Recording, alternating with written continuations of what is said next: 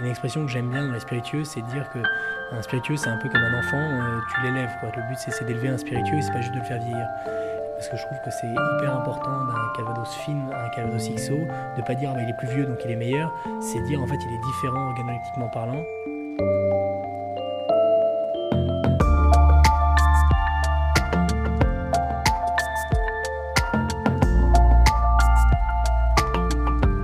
Dugas Club Expert vous présente les podcasts Culture Spy, une série originale qui donne la parole aux femmes et aux hommes derrière ces marques de spiritueux et révèle les secrets de leur élaboration.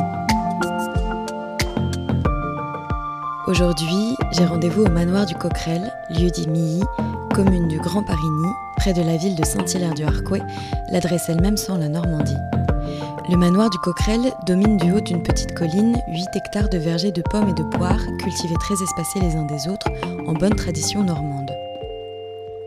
Plus bas, 3 énormes citernes en inox où fermente le cidre, le hangar qui abrite les alambics de plus de 80 ans et les différents chais de vieillissement où dorment les foudres et les fûts de chêne français. Le tableau est posé, bienvenue au domaine où l'on crée le Calvados Coquerel depuis plus de 80 ans. Je retrouve Pierre Martin Neos, héritier du domaine géré par son grand-père et racheté par son père, qui m'emmène dans les vergers environnants. Avant, il travaillait en finance, à New York et à Paris. À la retraite de son père, sans beaucoup d'hésitation, Pierre Martin Neos a choisi de reprendre la distillerie créée en 1937. Est-ce que vous pouvez nous raconter où on est et ce qu'on voit là, nous décrire un peu ? Alors on est dans un magnifique verger bastige. En bastige, en fait, c'est des vergers qui ont été conçus afin de rendre plus mécanisables et plus facile d'entretien en fait les vergers, puisque initialement en fait le verger traditionnel normand est un verger haute tige. Donc c'est un peu cette image d'épinal que l'on a de la Normandie avec les pommiers assez espacés, avec des vaches et des moutons qui sont en dessous. Et des arbres du coup où le processus de récolte des fruits, de taille de l'arbre, etc. sont très difficiles à mécaniser, voire impossibles. On arrive ici, on n'a plus aucun bruit, juste la nature, les oiseaux, le bruit des feuilles et un oiseau qui vient de s'envoler du verger. Et c'est très, très reposant, très agréable et c'est très beau. Est-ce que vous pouvez nous parler un peu de ce terroir ? Ouais, alors le terroir normand, c'est un très grand pays, une très grande région qui est très diversifiée avec le massif armoricain en fait qui traverse la Normandie.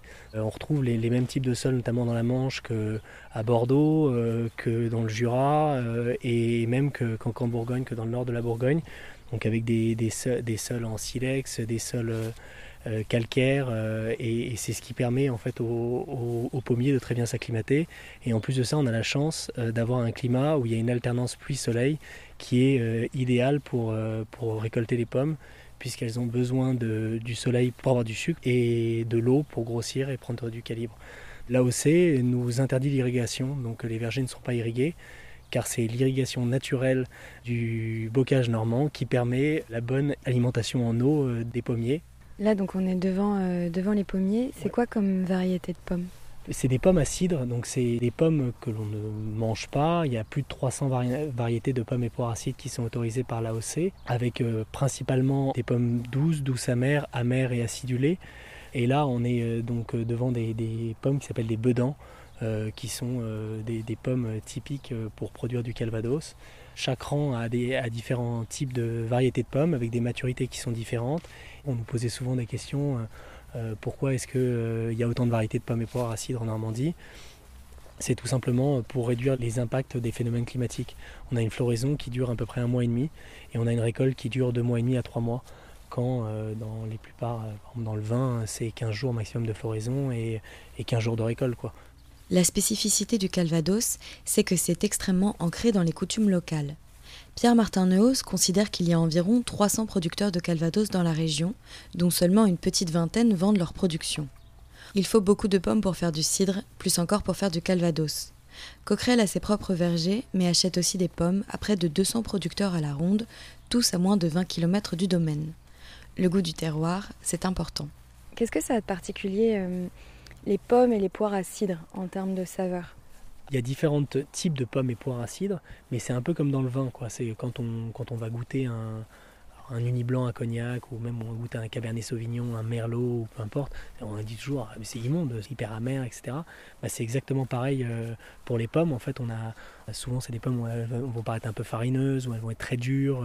Les poires, on a des poires, c'est quasiment comme des pierres, on peut les lancer par terre, c'est impossible, elles ne bougent pas, quoi. Et ça, c'est typique des pommes et poires acides normandes.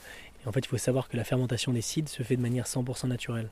Donc on n'ajoute pas de levure, on ne chaptalise pas. C'est vraiment l'équilibre et la balance entre les différentes variétés de pommes et poires acides que l'on va utiliser qui va permettre une bonne fermentation et après d'avoir des cides qui sont équilibrés, qui sont bons à distiller.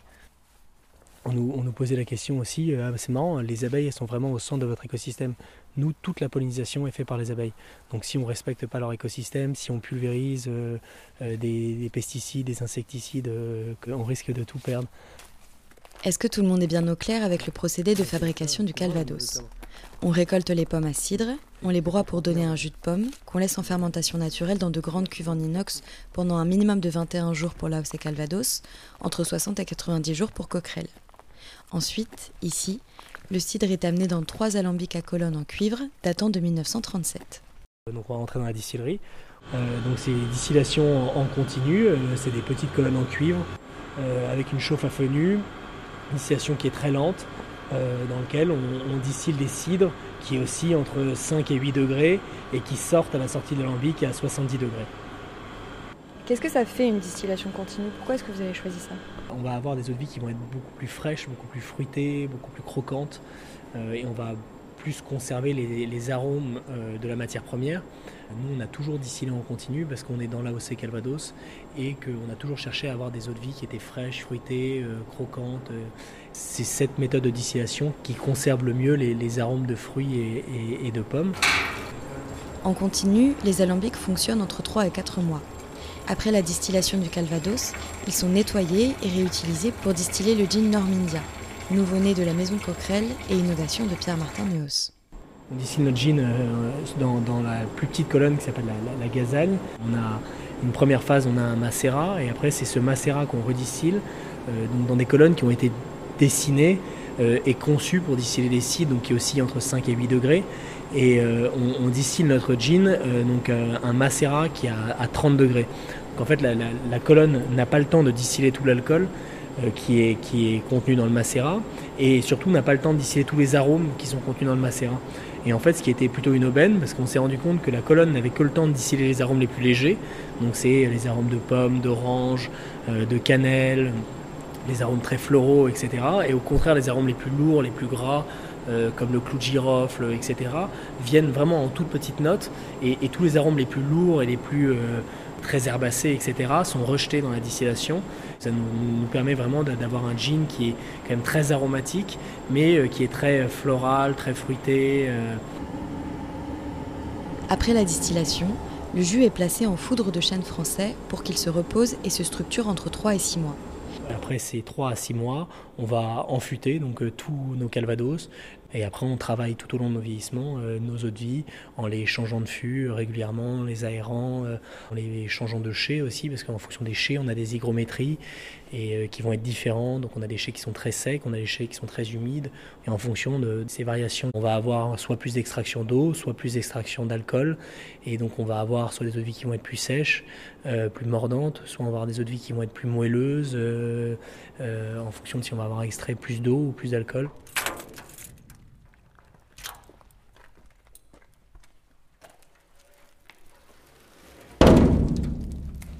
Donc là on est dans notre chai le plus humide. C'est dans ce chai là qu'on stocke les jeunes calvados. On va rapidement les assouplir, les rendre plus gras, avec des barriques qui sont relativement jeunes, qui ont entre 5 et 10 ans, donc qui ont encore pas mal d'apports tanniques. Et justement, comment vous choisissez les assemblages que vous faites ? On a des profils organoleptiques qu'on essaie de respecter. Donc on sait que notre fine, on veut qu'elle soit très fraîche, très fruitée, très croquante, avec des notes de vanille douce. Donc on sait quel type d'eau de vie on va devoir utiliser, mais on ne sait pas laquelle exactement. Donc on doit déguster. Donc on déguste plusieurs lots de Calvados qui ont entre 2 ans et 4 ans. Au contraire, par exemple, sur un XO, on sait qu'on peut avoir des notes beaucoup plus de pommes compotées, de fruits confits, quelque chose de beaucoup plus gras, beaucoup plus gourmand. Et donc là, on sait que c'est d'autres profils d'eau de vie qui ont entre 8 et 15 ans qu'on va devoir sélectionner pour rentrer dans l'assemblage de notre XO. Qu'est-ce que vous avez choisi en termes de finish, etc. et comment est-ce que vous avez choisi ça? Alors on va aller dans notre chez des expérimentations. L'AOC Calvados exige un vieillissement en fût de chêne français. Pas de problème, Pierre Martin Neos travaillera sur des finishes. Dans ce qu'il appelle son chai des expérimentations, il essaie sur des très petites quantités, 2 ou 3 fûts à chaque fois, pour innover et trouver les meilleurs équilibres possibles. Avec des fûts de cognac, de bourbon, de rhum ou de vin en chablis premier cru, tous ces tests ont donné au fur et à mesure la Cask Finish Collection. Donc c'est notre gamme Coquerel The Cask Finish Collection où en gros on a sorti tous nos Calvados dans lesquels on a fait des finishes, donc on a fait pas mal d'essais, on a déjà sorti bourbon, rhum, pommeau. Le pommeau, c'est un apéritif naturel à base de pommes. C'est du jus de pomme dont on arrête la fermentation en ajoutant du calvados et que l'on fait vieillir après 2 à 4 ans dans des grands foudres de chêne. C'est un apéritif qui titre à 17 degrés. C'est hyper bon, c'est très pomme. Et on a fait un finish pommeau parce que je trouvais que en faisant vieillir du pommeau pendant 2 ans, donc dans des petits fûts, des fûts de 300 à 400 litres, et après en passant les calvados dedans, ça crée un spiritueux qui était juste génial. Donc les gens ne connaissaient pas forcément le pommeau et en fait ça leur a permis de découvrir un calvados qui est pour moi merveilleux et un apéritif qui est super bon et qui gagne qu'à être connu. Est-ce que vous pouvez nous parler du Coquerel Signature? C'est une gamme en gros de calvados qui sont fines VSOP et XO, qui sont nos assemblages en fait signature de la maison. C'est des assemblages que l'on a toujours produits, qu'on a toujours fait, avec une fine qui est fraîche, fruitée, gourmande, vraiment quelque chose de très croquant, très pomme fraîche. Un VSOP qui est un peu plus spicy, sur des notes de bois, d'épices douces, un peu cannelle. Et après un XO, on est sur des notes beaucoup plus beurrées, beaucoup plus tatin, beaucoup plus rondes, plus gourmandes. Voilà, c'est vraiment cette évolution. Finalement, est-ce qu'on a besoin d'être ancré dans une région pour bien travailler ses produits? Donc, en fait, c'est par amour du produit plus que par enracinement en Normandie, quoi. Il n'y avait rien qui prédestinait votre famille à être dans le Calvados. À la base, rien. C'est vraiment le produit en lui-même. Mon père, ça fait depuis 20 ans que j'entends dire non mais Calvados tonique, c'est ce qu'il y a de meilleur à l'apéritif. Je comprends pas que les gens boivent pas ça, quoi. C'est un truc, ça m'a marqué. Alors moi à l'époque, bien évidemment, parce que je voyais ces bouteilles avec ces longs cols ou limite ces cruchons, et puis je voyais faire des Calvados toniques avec ça, je me disais mais c'est pas possible, quoi. Pas qu'une bouteille, on mélange pas ça. J'osais même pas goûter. Et je goûtais, je disais ah ouais, c'est bon, c'est vrai que c'est pas mal et tout. Puis après j'oubliais, quoi. Je passais un peu à autre chose. Et puis là, en fait, ça paraît une évidence. Et c'est vrai que c'est un spiritueux qui est fabuleux.